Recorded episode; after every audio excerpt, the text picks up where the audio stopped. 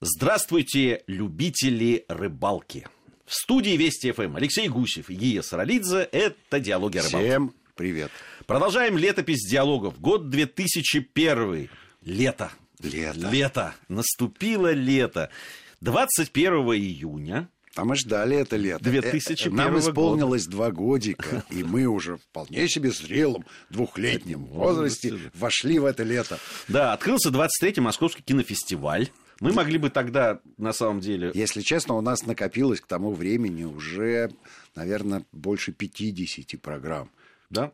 Больше 50 программ, и из них можно выбрать было э, успешные вполне себе самостоятельные произведения, которые в рамках документального кинематографа вполне бы могли претендовать на призовые места. Не было тогда э, раздела документального кино в, на Московском кинофестивале. Оно появилось потом. И в первый же год, как только оно появилось, именно наши, наши люди, люди, да. оказались э, Наши там... счастливые люди. Счастливые люди, о которых мы в прошлых наших программах рассказывали об этом фильме, в том числе там и, рыболовная составляющая есть. Но, Он согла- попал но в согласись, что конкурс. э- это-то кино и родилось из рыбалки, из нашей Конечно. рыболовной экспедиции, из нашей рыболовной компании. Потому что, еще раз напомню, мы пришли в рыбалку из телевидения. И из кинематографа в том числе. 16 июля был подписан российско-китайский договор о добрососедстве, дружбе, сотрудничестве. Это сказалось и на рыбаках, потому что ширпотреб из Польши был вытеснен и уступил Ты- место ты- да, китайскому. ты, ты же помнишь эту историю с рыболовными снастями. Да, рыболовный бизнес, как индустрия, только-только вставал на хиленькие ножки. И большую часть, мне так кажется, рыболовных товаров все-таки составляли какие-то малокачественные изделия, скажем так. Да, все-таки это был птичий рынок в каком-то своем да, таком стихийном воплощении. Мегамаркеты с большим набором э, профессиональных э, прекрасных товаров появились существенно позже.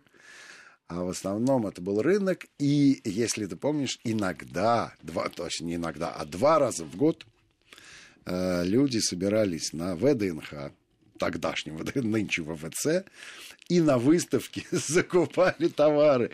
Фактически это была не выставка, это была ярмарка, на которой можно было приобрести товары в одном месте. Ну, фактически, да, огромный такой, огромный супермаркет с э, большим количеством отделов. В июле фестиваль команды КВН «Голосящий Кивин». КВН – это, и об этом мы тоже уже неоднократно говорили, КВН – это наша... Для нас с тобой не просто три буквы, Да, три это- веселых буквы. Ну, собственно, через КВН мы в этот мир, чудный мир телевидения и попали. да, да. радио, да. Играли мы в КВН в сезоне 88-89 годов. Да. После этого закрепились на телевидении. И вы, собственно, оттуда и все и рыболовные программы наши в том числе. Да, большое спасибо этой веселой игре, которая познакомила нас с волшебным миром телевидения и радио, и до сих пор меня не оставляет восторг от того, что я в таком волшебном, замечательном месте нахожусь и могу делиться своими эмоциями впечатлениями, в том числе и от рыбалки, но в рыбалку-то мы с тобой пришли значительно раньше, чем в КВН телевидении. конечно. Не, ну, рыбалку мы, научившись ходить, фактически пошли.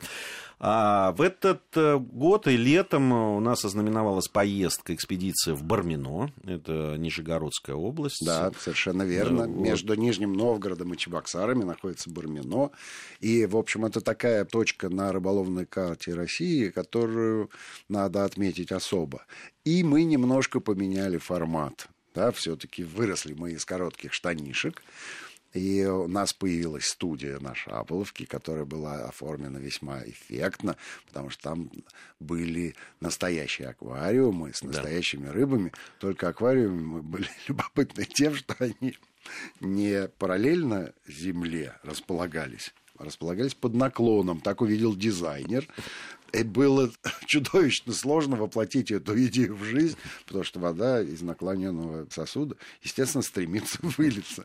И для того, чтобы сохранить пропорции, приходилось этот аквариум делать в шесть раз больше, чем он... Зачем? Чем, до да, сих пор чем, не понимаю. чем он э, выглядел на, на экране. Тем не менее, рыба там плавала и, в общем, э, создавала некую атмосферу. И одним из э, ключевых гостей, а, в общем, даже и не гостей, а скорее экспертов на тот момент лета 2001 года в наших программах был Костя Кузьмин, которому вот почему-то в рыболовной среде какое-то странное отношение.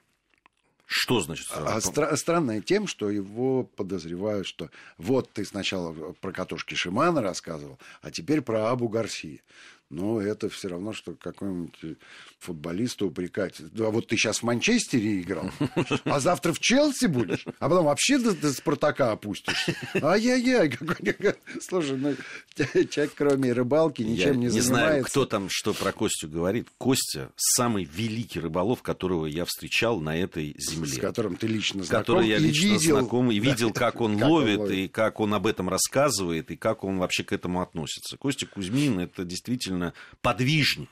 Это человек, которого невероятно интересно слушать. Я думаю, даже тем людям, которые к рыбалке не имеют никакого отношения. Он э, действительно, вот это слово очень подходит. Он исследователь. Он человек, который рыбалку понимает совершенно по-другому при том, что он такого непростого э, характера, как все, наверное, талантливые люди, вот, но с ним очень интересно.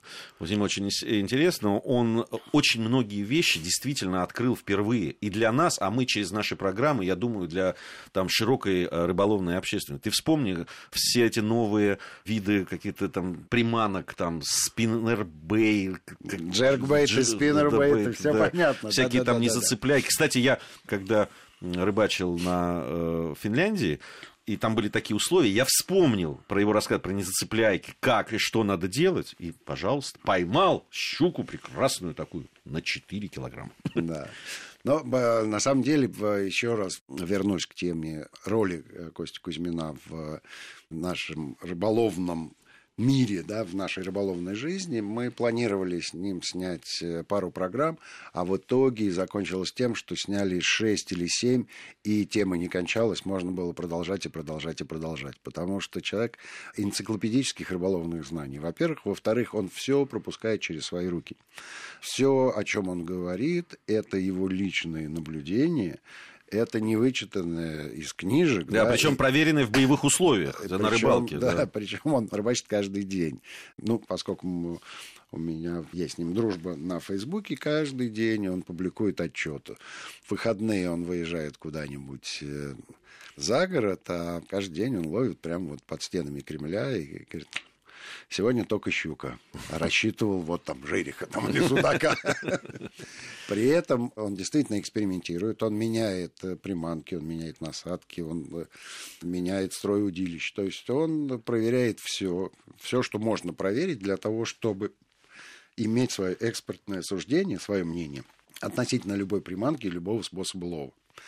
Спиннербейт – это любопытная конструкция, которая, естественно, была придумана, ну, не очень естественно, но, скорее всего, это правильно, что она придумана была в Америке, потому что для ловли баса вот такая конструкция работает. Это такое коромысло, где который крепится за серединку к вертлюжку. На одном конце коромысла два лепестка, один побольше, другой поменьше, а на другом одинарный крючок с какой-нибудь опушкой либо из, э, из меха, либо из э, какой-нибудь пластика или резины. А выглядит она чудовищно. Чудовищно. Поверить она в выглядит, то, что на да. нее рыба может соблазниться, просто... Как? как? И почему именно на крючок она должна попасться, когда есть выбор из двух? Да? Сверху расположены лепестки без всякого крючка, а крючок находится на довольно серьезном расстоянии, там 10-12, а то и 15 сантиметров. То есть поверить в то, что эта вещь работает, но э, надо иметь либо безбашенность некую, да, и как рыболовную байку это воспринимать, либо яркую фантазию. Тем не менее, Костя проверял все эти спиннербейты и проверял, что приятно в присутствии нашего оператора, все поклевки сняты, Вот что меня всегда поражает, что на такую здоровенную приманку берет щука любого размера. Да. Вот чуть больше ладошки, есть, ну чуть больше она этой приманки. Тем не менее, оп, и все, и сидит. Она работает с щукой, оказалась очень хорошей, В уловистая чем прелесть этого спиннербейта, Костя нам и объяснил. Фактически это не зацепляйка. А если говорить про большинство водоемов, а, которые любит щука в июле месяце, то они все заросшие высшей водной растительностью, как, Да, как да, говорят люди, которые в этом хоть что-то понимают. И понятно, что провести... А щука-то же это хищник-засадчик. Ей-то вот в этой траве и место. И для того, чтобы провести по траве приманку, чтобы она не собрала всю эту высшую водную растительность на свои тройники и крючки, ну, вот э, придумывают такие Да, такие они, они симпатичные. всякие, мы видели, и в том числе и Костя нам и показывал. Ну, кстати, вон первый раз э, я увидел поппер. А, Именно вот в его исполнении. Самая эффектная Да. приманка с телевизионной с точки зрения. Абсолютно. Поппер это плавающая, так называемая, да, приманка. Вот. И, и проводка это эффектная, потому что такие брызги. Ну да, да, да, да, да. Вот. И, конечно, ты видишь момент поклевки. А это для оператора просто чудо. Но не только момент поклевки ты видишь, ты видишь всю проводку. Всю проводку, да. Абсолютно конечно. всю проводку, потому что она проходит по поверхности воды с характерными э, звуками булькающими и брызгами, которые эффектно разлетаются при каждой потяжке э, вот этого самого попера. На самом деле не все поперы плавающие. Есть поперы тонущие, есть, есть суспендеры. Вот первый раз я тогда Да, услышал. я помню, мне очень понравилось. Красивая, скажи, Да, такая. Суспензия. Суспендер, да. Что такое суспендер? Это приманка с нулевой плавучестью. То есть, То есть она тонет просто. Нет, нулевая плавучесть. Она и не плавает, и не тонет. Что делает? Но э, э, видишь, как Костя нам тогда объяснял, что мало иметь хорошую приманку, каждая приманка анимируется, еще одно красивое слово, красивый термин, по-своему. То есть каждый попер и каждый воблер претендует на то, чтобы анимировать его, то есть э, играть им. Надо э, Анимировать, лишь оживлять. оживлять, да, надо определенным способом.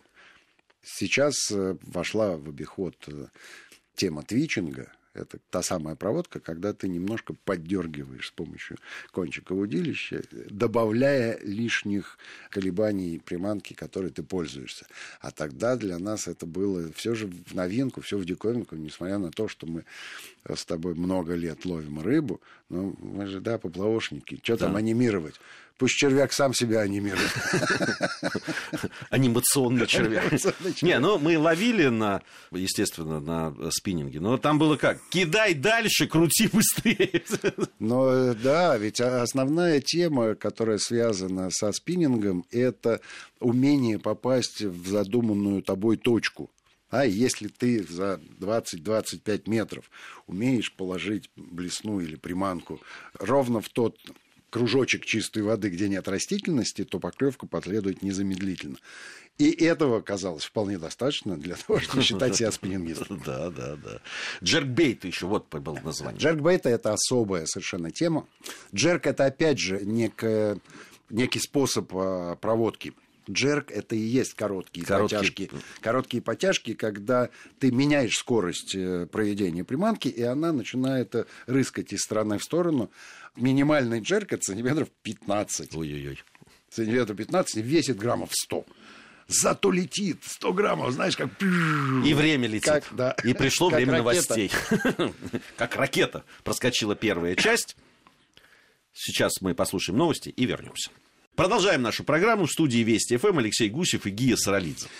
И незримо с нами Костя Кузьмин, о котором мы сегодня мы говорим. с- Слушай, мы про Бармино-то сказали, что оно между Нижним э, Новгородом и Чебоксарами. А, Ну, надо рассказать. А По- дело в том, что в Бармино Костя Кузьмин был тоже. И он э, до какой-то степени это место популяризировал и пропагандировал, потому что для него это был прекрасный полигон для того, чтобы с утра до вечера экспериментировать с насадками, с приманками, с проводками, с джеркбейками, с- спиннербейтами, с дроперами, то есть вот э, все, что можно было, весь арсенал приманок и способов лова в Бармино можно было в полевых условиях э, проверить. И еще один персонаж в этих барминских экспедициях играл ключевую роль. Это Женя Баранов, который, собственно говоря, и построил там базу, на которую нас э, приглашал на съемки. Тоже выдающихся рыболовных достоинств человек, потому что он досконально изучил акваторию, ну, это, знаешь, это, это интересная вещь вот по поводу Баранова, э, господина. Он, конечно, был ну, я не скажу непревзойденный, потому что Костя Кузьмин, конечно, ловил даже в этих местах, которые он изучил. Но они, я тебе могу сказать, что они на равных. Примерно на равных. Но дело в том, что Костя Кузьмин и в других местах мог ловить так же, так же, успешно. так же успешно. В отличие от Евгения Баранова, который, оказавшись в не очень знакомых условиях, терял вот этот вот флер такого всезнающего человека. Но, Все-таки... но зато ключик местной щуке да, он подобрал, да, и он, он вот чувствовал ее. Такое впечатление, что со всеми щуками вот этого участка Горьковского водопроводнича в районе Бармина он был знаком лично и легко договаривался относительно поклевок и места, и времени. Мы увидимся с вами, госпожа Щука, вот там-то в 11.30. Но там же в основном тогда была тема джига. Тогда это да. было невероятно популярно. Да, джиг э, прогрессивно. Широкими шагами входил в к рыболовам, э, стучался во все двери, ступенчатая проводка, как почувствовать. И, конечно, для меня это такая высшая математика была, когда специалисты по джигу забрасывали значит, вот этот вот грузик джиг-головку, простукивали и говорили, дно выглядит следующим образом. Вот там вот 6 метров, потом ил, потом э, камень с песком выходит на 4 метра, ну а потом берег. Еще раз. Это вот вы там постучали этим джигом, да, вот там вот 6 метров, вот тут вот бровка, заиленный участок, а потом песок. Я до сих пор, э, знаешь, слушаю, открыв рот, это как религия. Просто верь. Какие тебе нужны доказательства? Нет, здесь да. Я, я тоже всегда со скепсисом отношусь ко всем но, вот но этим красиво. разговорам, но красиво. Убежденно тебе рассказывают, и ты слушаешь, говорит, хорошо, ладно, да, не хочу портить эту сказку. Да, вот. И Женя Баранов примерно так же рассказывал про щуку. Он же э, такой еще мастер разговора. Он э, считает щуку прям своим собеседником, он легко и с ней общается. И э, у него целый набор всяких приманок, которые он использует вместе с жиголовкой. Там и поролон, который мы тогда тоже, наверное, впервые увидели. Там и всякие виброхвосты, там и любые фантазии на вот эти джиговые темы, в том числе джигу он цеплял и лепесток вертушки. То есть экспериментировал по-разному и говорит, вот этот вид приманок я предпочитаю использовать в затопленном коряжнике. Ну, понятно, что зона затопления, в том числе под зону затопления попали и леса, они попадали там на дно в виде здоровенных бревен, которые обросли всякой э, растительностью, щуки там, конечно, раздолье. А вот любой приманки никакого раздолья нет. Мертвый зацеп и все, и до свидания. Но бревно не поднимешь. Вот он придумал специальные на овсетниках э, незацепляйки со всякими силиконами и, и щуку доставал оттуда.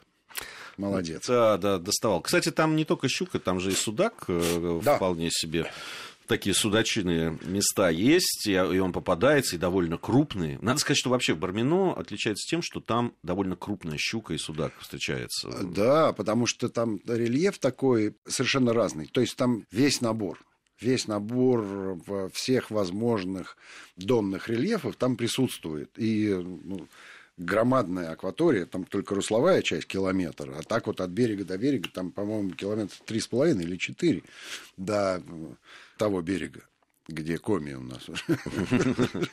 Мы там были. Да, были, конечно. Были, конечно. Вот. И понятно, что это акватория надо знать. И вот в данном случае Жень Баранов, конечно, он неоценимую помощь оказывает. Во-первых, он сам ловит прекрасно. Во-вторых, он, ему есть что рассказать. А в-третьих, он отлично знает акваторию. И рыбу он найдет при любой погоде. И это, конечно, для телевизионной съемочной группы человек, обладающий всеми мыслимыми достоинствами. То есть вот прям радость-радость с ним где-то оказаться. А на джиг, ты прав, абсолютно ловилась не только щука, ловился и окунь, ловился и судак, естественно, потому что все-таки это придонная рыба. Я не могу назвать ее донной, да, она все-таки судак, как мы частенько наблюдаем на кадрах, которые Андрей Щукин снимает, это вовсе не лежит на дне. Нет, совсем положив под жаберную крышку, крышку плавничок. Вполне себе пелагическая рыба во всех слоях воды чувствует себя. Ну, э, конечно, Нормально. джиг записная Но для, судака. Него, да. Но жерех, вот Да, любопытно. и неожиданно жерех. Неожиданно совершенно жерех. Я с Костей Кузьминым неоднократно ловил жереха его способом. Когда он жереха ловит на джиг, и когда он ловит, э, допустим, щуку или окуня на кастмастер, используя ступенчатую проводку. То есть у Кости полно всяких приемчиков на любой вариант э, акватории, погоды и любой вариант рыбы. То есть он умеет ключик это подбирать, и в данном случае вот на огромной акватории Горьковского водохранилища он чувствовал себя весьма уверенно и всеми способами ловил всех рыб, которых можно было там уязвить.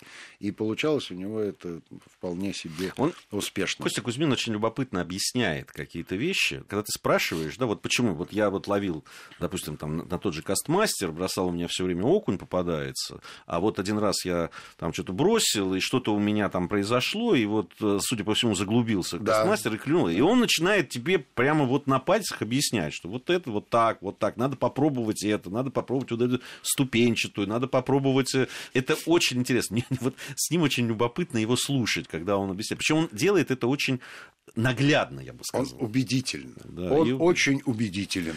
Потому что его опыт э, – это опыт успеха, это опыт результативный. Да, это опыт, пропущенный через руки. И главное, что он этот опыт может несколько раз повторить, да, на глазах у свидетелей, при включенной камере. И, и это будет работать ровно так, как он рассказывает. И от этого возникает вот тот самый эффект доверия, стопроцентного доверия к человеку, которого можно назвать профессионалом с большой буквы. Это из тех людей, которые рыбу поймают и в аквариуме, и в ванной, даже если ее там нет. Заведется. Да, заведется. Ну что ж, ода Кости Кузьмину прозвучала в нашем исполнении в этой программе. Она подошла к концу. Алексей Гусев и Гия Саралидзе были в студии Вести ФМ. Эм. Диалоги о рыбалке не прекращают свою работу. Мы только в 2001 году. Нам еще жить и жить.